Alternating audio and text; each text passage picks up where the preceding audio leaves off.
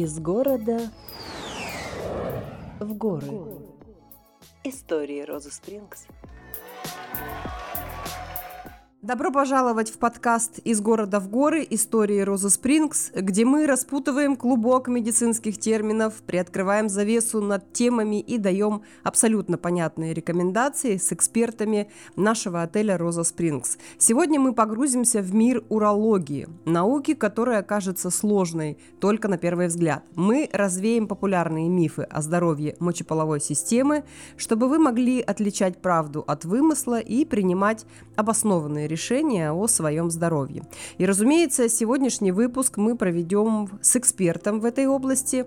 И я с удовольствием представляю врача-уролога, андролога, физиотерапевта Александра Владимировича Бодрова. Здравствуйте, Александр Владимирович. Да, добрый день, Ксения. Очень приятно присутствовать вместе с вами на этом подкасте.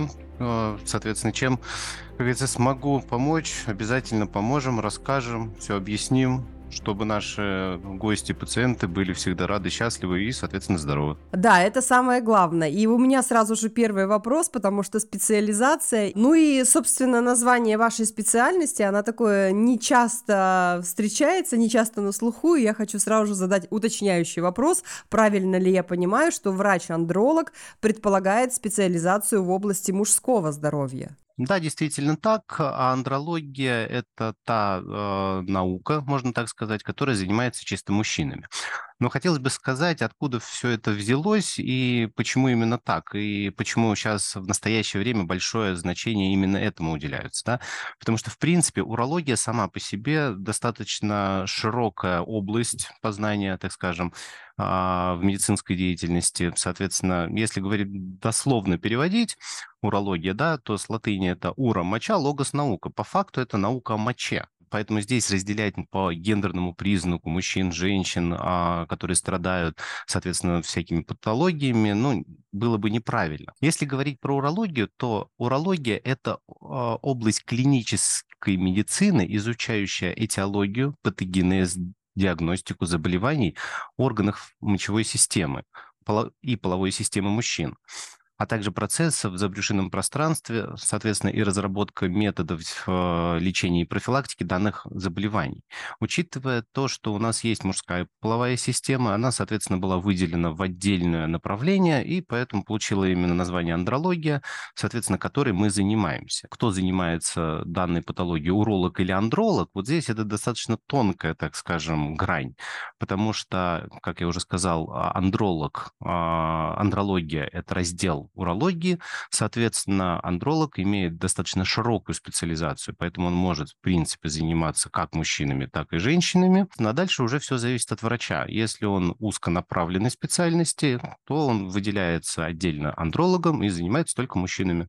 Поэтому говорить, если об андрологии, то да, андролог мужской врач, и все, что из этого вытекает, все патологии, которые связаны именно с мужчинами. Они достаточно широкие. Это и э, все, что связано связано с почками, мочевым пузырем, предстательная железа, наружные половые органы, все, что связано с интимной сферой. Половая жизнь, половой акт, ну и, соответственно, большой раздел также в настоящее время, достаточно сложный в том числе, это репродукция. Широкое направление, есть чем заниматься, есть что рассказать, э, на что обратить внимание. Я понимаю, что это очень э, большой э, раздел, это огромный пласт, в общем-то, в медицине, поэтому, конечно, же, в рамках а, одного выпуска мы вряд ли а, успеем пройтись даже, я не знаю, по малой части, но тем не менее есть какие-то, а, какая-то проблематика, которая обусловлена именно современным образом жизни, да, то есть э, это, скорее всего, там и сидячий образ жизни, и,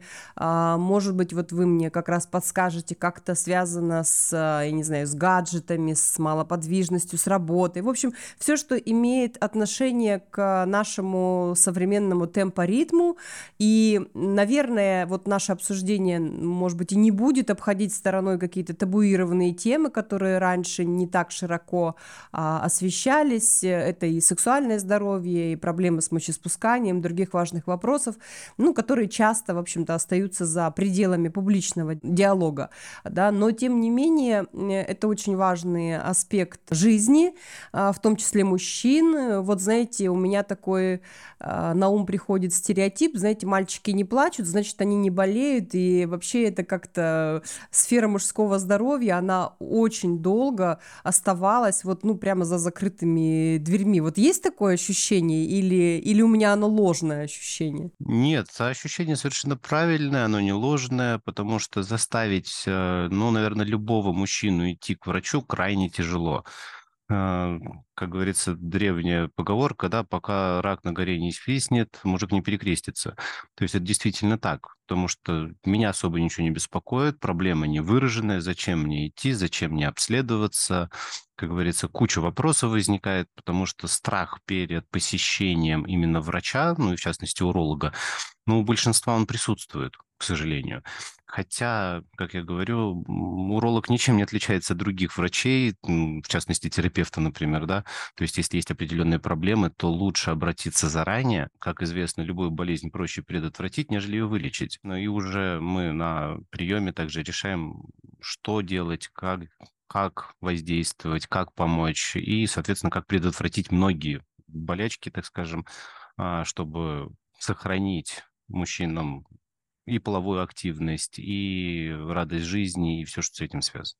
Ну, конечно, и долголетие, соответственно, потому что, как, да, как-то принято, знаете, что, а, мужчины живут меньше, и это вроде какая-то такая дикая норма, а, ну, с которой вот э, не хочется мириться, честно говоря. Я как мама взрослого сына и внука уже даже, да, и я тоже понимаю, что, господи, как же важно с детства вкладывать в, э, вот этот вот э, момент заботы о себе и о своем здоровье. Точно так же, как ходишь к зубному, точно так же нужен чекап э, по всем а, остальным моментам, что называется. Я тогда вот э, такой вопрос. Э, скажите, сколько вы в профессии? Профессии я уже 15 лет. Ага, 15 лет. Вот тогда вы наверняка уже для себя, а, может быть, подметили какую-то разницу, может быть, там в диагностике, с какими проблемами в последнее время, не знаю, наверное, ну, лет 10 чаще всего обращаются мужчины? За последние 10 лет, ну, можно сказать, что многие заболевания, ну, не только в урологии, ну и по всем, наверное, дисциплинам, они помолодели, это факт. Если говорить в частности про урологию, больше, наверное, обращений идут связанных с эректильной дисфункцией, потому что образ жизни, питание, стрессы, ну, все прямым образом влияет на интимную сферу. И последнее время участились количество обращений по поводу репродукции. Именно по мужскому фактору, так скажем, потому что мужской фактор бесплодия начинает превалировать, возможно, даже над женским. Опять же таки, это все упирается и в образ жизни, и питание, физическую активность, стрессы, ну, опять, все те же самые факторы по факту. Соответственно, вот, наверное, я бы сказал, что вот эти случаи, они участились. Все остальные патологии органов мочевыводящей системы, они, в принципе, никуда не делись. А, мочекаменная болезнь, она всегда занимала лидирующие позиции в составе урологии, она так и осталась, к сожалению. Все, что связано с простатитом, который у всех на слуху, да, он также никуда не делался, так как э, это воспалительный процесс предстательной железе. И здесь тоже очень сейчас последнее время зависит именно от образа жизни мужчины. Поменялся образ жизни, поменялся, наверное, и отношение к жизни в том числе. Поэтому здесь это такие тоже э, психологические аспекты нашей жизни и социализация, индустрия, это, ну, много всего, что, наверное, влияет. И еще один из моментов, да, то, что многие пары приходят именно до момента зачатия. Тоже стало достаточно интересно, так скажем, потому что все хотят, э, как я уже говорил, да, предотвратить какие-то проблемы, чтобы не терять время, например, тоже немаловажно. Если есть э, какие-то отклонения, то лучше сразу начать коррекцию, нежели там стараться год, а уже потом заниматься лечением. Да, все хотят здоровое потомство, опять же таки. Да, это тоже немаловажно, поэтому вот этих вопросов сейчас становится действительно больше. Последнее время очень часто а, общаюсь, э, скажем так, с э, врачами разных специализаций, и, к сожалению, вот просто как под копирку каждый говорит, что эти болезни помолодели, там инфаркт помолодел, климакс помолодел, и вот вы тоже сказали, что да, есть ряд э, заболеваний, которые помолодели.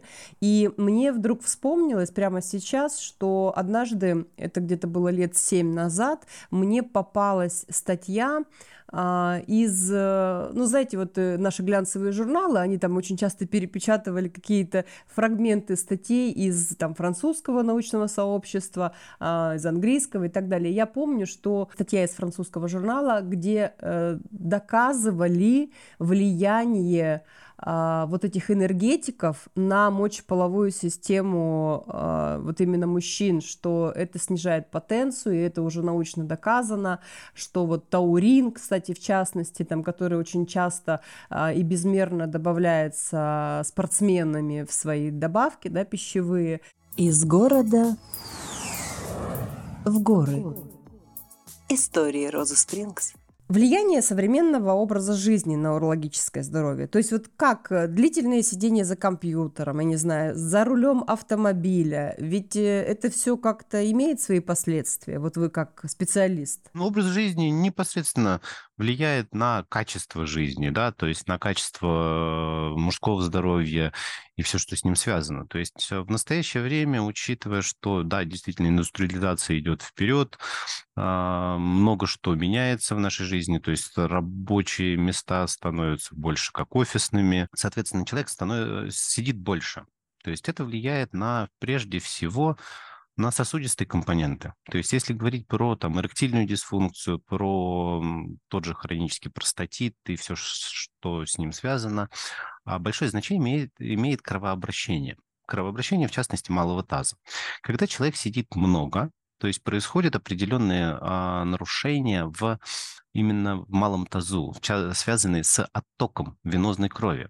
То есть на фоне чего нарушаются обменные процессы. Ну, это если говорить простым языком, да, чтобы было более-менее понятно, как это все происходит. А что приводит к изменениям уже в тех органах, от которых идет этот э, отток. Соответственно, если у нас нарушаются процессы а, в той же предстательной железе, Соответственно, это может привести к чему? К развитию так называемых конгестивных простатитов, застойных, то есть на фоне нарушения обменных процессов. Учитывая то, что предстательная железа – это половая железа, в первую очередь, это орган мишень для тестостерона, соответственно, это не может не отразиться и на качестве эрекции, например, то есть на качестве полового акта. Дальше затронем а, сферу ну, деятельности, связанной со ну, э, тем же стрессом, например. Потому что любая работа, любой образ жизни, наша жизнь, она всегда сопряжена со стрессом. И как многие уже мои коллеги также отмечали то, что стресс влияет на все. Соответственно, при психоэмоциональных перенапряжениях, которые происходят, опять же таки, где на работе, в частности, да, также могут быть и домашние определенные проблемы, это не является исключением из нашей жизни. А негативно также сказывается на состоянии органов малого таза. Ну, нас интересует именно предстательная железа в большей степени. Образ жизни, питание, физическая активность, вредные привычки, а, режим сна отдыха. То есть, ну, именно вся наша жизнь, она непосредственно влияет на мужское здоровье, э, на состояние предстательной железы, на половую жизнь, на репродукцию, ну и все проблемы, которые могут развиться на фоне именно ну, нашего образа жизни. Мы еще вернемся немножко к э, связи тела и психики, но вот э, сначала хотелось бы далеко не уходить от образа жизни. То есть, к примеру, вот представьте, нас слушает там среднестатистический обыватель, который очень много времени проводит сидя за компьютером, за рулем автомобиля. Вот сразу же для профилактики, например, вот что вы посоветуете, не знаю, делать ежедневно или там несколько раз в день для того, чтобы предотвратить возможные какие-то последствия от образа жизни? Здесь очень просто. Говорить всегда просто, да, то есть двигайтесь. Когда человек сидит, соответственно, он сам провоцирует определенные проблемы. Если же а, добавить а, в, во все это дело небольшие движения, ну, в частности, банальные упражнения в виде приседаний, которые будут направлены на малый таз, на улучшение кровообращения малого таза, это как раз-таки и будет благоприятным фактором, влияющим на ту же предстательную железу, на все возможные проблемы, которые можно предотвратить. Как часто я на приеме спрашиваю у пациентов, да, а курят ли они или нет. То есть это вроде вредная привычка, которую мы не рекомендуем, ни один из врачей не рекомендовал курение, да. И если человек отвечает нет, я спрашиваю, есть ли в офисе кто курит. Всегда где-то на работе есть люди, которые курят. Ну, соответственно, что они делают, чтобы покурить? Они идут. В настоящее время курение на рабочих местах запрещено. То есть, соответственно, человек хочет покурить. Он встает, выходит из офиса, идет на улицу, в места, отведенные для курения. Но самое главное, он двигается. Процесс этот занимает в среднем, ну, как минимум, наверное, минут 10, ну, может быть, 15. В то время, когда все остальные сидят, работают. То есть, значит, на то, чтобы сходить покурить, мы время находим, а чтобы сделать банально там 15-20 приседаний, у нас иногда времени не хватает. Потому это говорю, что самое лучшее упражнение, если человек достаточно много сидит и понимает, что он засиделся, это встать, ну, как говорится, размяться. И самое лучшее – это приседание. Ну вот женщины в этом плане более дисциплинированные. А, я знаю, что и даже есть приложения такие для мобильных, что есть трекеры определенные, там, связанные с а, объемом питьевой воды, либо с а, физическими упражнениями. Я, к примеру, сама очень люблю путешествия за рулем на долгие расстояния, но э, и на поезде, кстати, тоже. Но для меня, вот, например, больше 15 часов на поезде, это, конечно, уже какая-то пытка, потому что выход только на перрон, там на 2-3 минуты и обратно, э, это когда уже у тебя есть привычка двигаться. То есть, когда вот ее нет, такое ощущение, что ты начинаешь тупеть вот реально тупеть. Вот есть ли тут какая-то связь, работа мозга и, и долгий неподвижный образ там, жизни? Хороший вопрос. Но здесь, наверное, вопрос привычки. Потому что если человек привык э, постоянно двигаться, заставить его сидеть постоянно невозможно. Ему нужно движение, он без этого жить не может. А если человек привык сидеть, то заставить его двигаться крайне тяжело. Зачем ему двигаться? Он привык. То есть здесь вопрос привычки и именно изменения образа жизни. То есть а, с этим можно работать, этим можно заниматься, а, соответственно, заставить людей двигаться можно. Вопрос мотивации. Зачем это делать? То есть потому что когда у нас все хорошо, нам ничего не нужно, нас же ничего не беспокоит. Когда возникают проблемы, тогда человек готов на все, что угодно, чтобы у, них, у него этих проблем не было. Согласна, но тут еще, наверное, э, важно понимать психоэмоциональный портрет человека, потому что кому-то, а, кого-то можно устрашить и возможными проблемами, а кому-то действительно нужно, чтобы рак на горе свистнул, и тогда он уже начнет двигаться. Вот мне, например, можно устрашить возможными. Э, перечислить перечень, и я скажу, ой-ой-ой-ой, нет-нет, давайте мы это двинем, это подальше раздел психосоматики сегодня очень популярен и в интернете, и в кабинетах. Хотелось бы вот понять, с чем связаны проблемы а, в урологии именно из психики, то есть какой отклик от психосоматики? Отклик от психосоматики достаточно, ну, как бы я бы выделил, наверное, два направления. То есть первое, что касаемо как мужчин, так и женщин, это мочеиспускание. Мочеиспускание непосредственно связано с э, центральной нервной системой, то есть регулируется оно ею, ну, ею все у нас регулируется в организме. А, банальный пример, а, по-моему, в одном из ваших подкастов доктор-гастроэнтеролог уже указывала на то, что медвежья болезнь, так называемая, да, и очень действительно классический пример, когда человек э, стоит, например, перед экзаменом, перед дверью у него возникают позывы и в туалет, и по маленькому, и по большому. Все что угодно происходит. Он почему? Он нервничает, то есть, соответственно, у него на это отвечает нервная система. Он заходит в аудиторию, берет билет, садится, и у него позывы прошли. Так влияет нервная система на возникновение позыва к мочеиспусканию.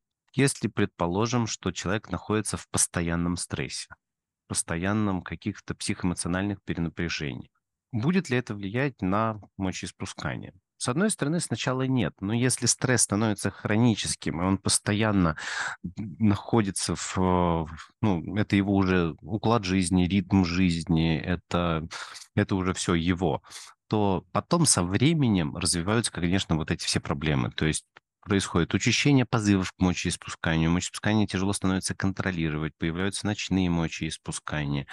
А, много проблем именно связанных с мочеиспусканием. То есть это вот одна из таких вот достаточно больших проблем, я бы сказал. Да, у меня как раз два вопроса по этой теме. Первый вопрос – это считается ли нормой вставать ночью в туалет? И второй вопрос – э, это тоже связано, знаете, проблема автомобилистов в мегаполисах. Когда я жила еще в Москве, я несколько раз на себе это просто прочувствовала. Это когда вот просто глаза из орбит выходят. Э, вот насколько можно терпеть э, не идти в туалет? Ну, то есть вот сколько допустимо? Если мы говорим про нормы, да, то есть норма, она очень проста. То есть позыв э, в среднем у здорового человека возникает э, при наполнении мочевого пузыря где-то в среднем на 150-200 миллилитров. А, это тот объем, при котором мы чувствуем позыв к мочеиспусканию, при котором можно пойти в туалет. Соответственно, мочевой пузырь же – это мышца, которая способна растягиваться, как и любая другая. Да? А мочевой пузырь, он достаточно уникальный орган. Он может растягиваться достаточно долго. То есть, и, в принципе, при определенных патологиях, в частности, там острая задержка мочи, мочевые пузыри вмещают и литр, и 2 литра мочи. Соответственно, если у нас позыв возникает при 200, а мы вмещаем 2 литра. То есть резерв у нас достаточно большой. При этом а, позывы к мочеиспусканию, они формируются как раз-таки да, в мочевом пузыре, точнее в шейке мочевого пузыря. Но это достаточно контролируемый процесс при э, здоровом организме. То есть мы можем сдержать этот позыв. И он пропадает. Большинство, наверное, это отмечало, то есть когда у нас нет возможности сходить куда-то, то есть, ну, не выходить же на дороге там и бежать в соседние кусты или еще что-то. А мы сдерживаем позывы. Проходит время, ну, у всех по-разному, это может быть и час, и полтора, и два. То есть снова позыв возникает, но уже более такой тревожный. Мы ощущаем, что ну, уже нужно идти. То есть потому что прям хочется. Но и в этот момент тоже можно сдержать позыв к мочеиспусканию. Он снова пропадет. Через какое-то время снова возникнет, но уже возникнет более мощный, уже связанный с болевым синдромом. Это тогда человек этот человек точно пойдет, помочится. А, возможно, будут определенные проблемы при мочеиспускании. Это тоже нормальное явление, потому что, как я сказал, мочевой пузырь – это мышца, и если мышца перерастянулась, сократиться сразу она, к сожалению, не сможет. Для этого тоже нужно время, чтобы мочевой пузырь пришел в тонус. А после того, как он придет в тонус. Это может быть даже двукратное мочеиспускание. Например, первый раз он упорожнился не так много, позыв пропал, через там, 5-10 минут снова возник, и опять снова помочился, и вроде достаточно. То есть вот так э, работает наша система. Но это если говорить достаточно простым языком, как говорится. И что касаемо вопроса о сдерживании позывов к мочеиспусканию, я всем рекомендую не сдерживать. Потому что если мы будем постоянно а, сдерживать позывы к мочеиспусканию, то что будет происходить с этой мышцей, точнее мочевым пузырем, она будет постоянно перерастягиваться. Как долго она тогда прослужит, возникнет вопрос. А, ну, насколько хватит ресурса. Потому что ресурс у организма всегда есть, но когда-то он тоже может закончиться. Банальный пример возьмем, ну, к примеру, возьмем пружину или там резинку какую-нибудь, начнем ее перерастягивать. А через месяц сможет ли она прийти в нормальное состояние? Вряд ли. То есть, соответственно, функция от этого дальше пострадает. Тогда вопрос еще от наших слушателей, то есть э, по поводу нормы во время сна вставать, просыпаться, идти в туалет. Здесь тоже достаточно интересный вопрос, да, потому что в норме считается, что человек должен ночью спать не вставать, соответственно. А, но дальше мы, опять же таки, вернемся к нашему образу жизни, наверное, потому что а, здесь принципиально важные вопросы в чем? А, во сколько человек ложится спать? Как быстро он засыпает? Сколько жидкости он принимает на ночь? Во сколько он встает? То есть, соответственно, если исходить даже ну, из э, этих вопросов для начала, да, то есть если мы ложимся в 9 вечера, и человек просыпается в 5 утра, казалось бы, утро, ну, для некоторых еще может быть ночь, то, в принципе, прошло достаточно, ну, сколько, 6-8 часов у нас прошло с момента засыпания до момента подъема. 8 часов – это достаточно приличный срок. А, а если же он лег в час ночи и в три проснулся, то здесь всего лишь два часа прошло. То есть э, здесь важно время, да? А, соответственно, жидкость, которую мы потребляем на ночь, как некоторые говорят, я стакан воды выпиваю, кто-то там кружку чая, то есть кто-то пьет на ночь определенные препараты, например, а, при заболевании сердечно-сосудистой системы, которые также обладают мочегонным эффектом. Соответственно, многие вещи могут провоцировать именно ночные подъемы. И если это один раз за ночь, то, в принципе, это считается допустимым. Но здесь тоже важно понимать, проснулся ли человек от позыва в туалет – или его что-то разбудило, он проснулся и встал и захотел в туалет. Ну да, я тут э, немаловажный момент такой упустила, что человек говорит, что потом не может долго уснуть, то есть ему это мешает, это влияет на нарушение сна. Один вопрос, когда ты действительно проснулся от того, что, ну, может быть, вечером там много выпил жидкости, чая, там, и пошел, да, в туалет и быстро же уснул. А что действительно потом человек не может долго уснуть, это как бы, наверное, другой вопрос когда человек засыпает, просыпается, это влияет именно на общее состояние, влияет на психику, влияет на, повышает раздражительность, ухудшает качество жизни. То есть у него и день может идти под откос, и все что угодно может произойти. И здесь я еще хотел бы тоже, наверное, ну, немножко остановиться на том, что, э, ну, наверное, благодаря нашим средствам массовой информации, СМИ, ночные мочеиспускания почему-то считают, что это болезнь мужчин. То есть такая гендерная направленность, да, то есть ну, рекламу вспоминаем, мужчина встает ночью, это его мешает, это мешает жить, ему жить, э, супруга просыпается и все, что с этим связано. Потом он пьет там таблетки, лекарства и все проходит. Но э, ночные мочеиспускания характерны не только для мужчин, но и для женщин. То есть э, это проблема обоих полов. И, к сожалению, с возрастом женщины также встают ночью достаточно часто. И вот это, наверное, одна из проблем, а, которые их достаточно серьезно беспокоят, но по которой они, к сожалению, достаточно редко обращаются. Только здесь в процессе беседы иногда узнаешь, что, что да, ну, я встаю, но я привыкла, но это мне не мешает, это все нормально. То есть, ну, там всего лишь один-два раза. Ну, как бы в норме-то uh-huh. этого быть не должно. То есть, а там проблем может быть достаточно много и разных. То есть, потому что мы имеем определенный симптом, так называемый, симптом ночных мочеиспусканий, ноктурия термин. Соответственно, здесь самое главное понять, почему это происходит, и тогда данную, данную проблему возможно будет решить. Из города в горы. История Розы Спрингс у нас так уж принято, что длительность подкаста одного выпуска примерно там 25-30 минут. Я думаю, что нам обязательно нужно будет встретиться еще раз, поговорить, потому что тема обширная, объемная. И вот в заключении выпуска я бы хотела а, вот э, какой аспект затронуть. Понятно, что наука идет в ногу со временем, там, предлагая самые передовые решения для улучшения качества жизни. Но, тем не менее, вот в отель «Роза Спрингс» э, приезжают за какой профилактикой, для чего? То есть э, что вы можете предложить нашим будущим э, там, гостям? Да, у нас в клинике достаточно много что мы можем делать.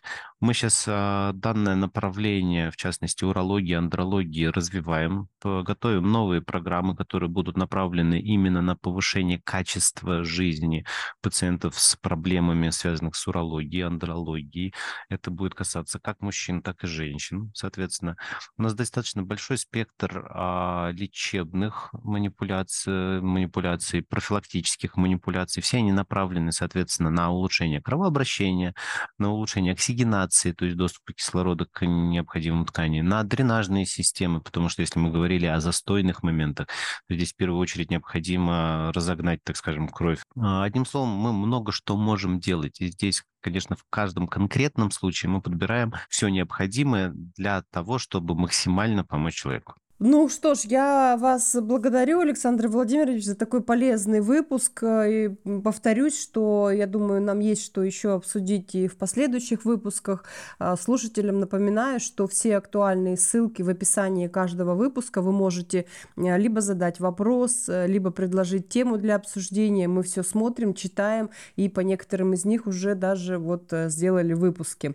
Это был выпуск вашего подкаста «Любимый снова истории Розы Спрингс из города в город. Истории Розы Спрингс. У микрофона была Ксения Островская и э, врач, уролог, андролог, физиотерапевт Александр Владимирович Бодров. Спасибо за внимание. А, соответственно, если какие-то возникнут вопросы, темы для дальнейших обсуждений, а, всегда будем рады помочь. Обращайтесь, приезжайте, отдыхайте, восстанавливайте свое здоровье, берегите себя.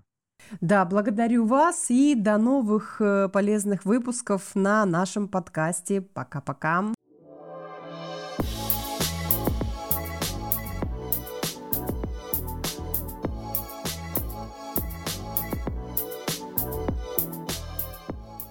Из города в горы. Истории Розы Спрингс.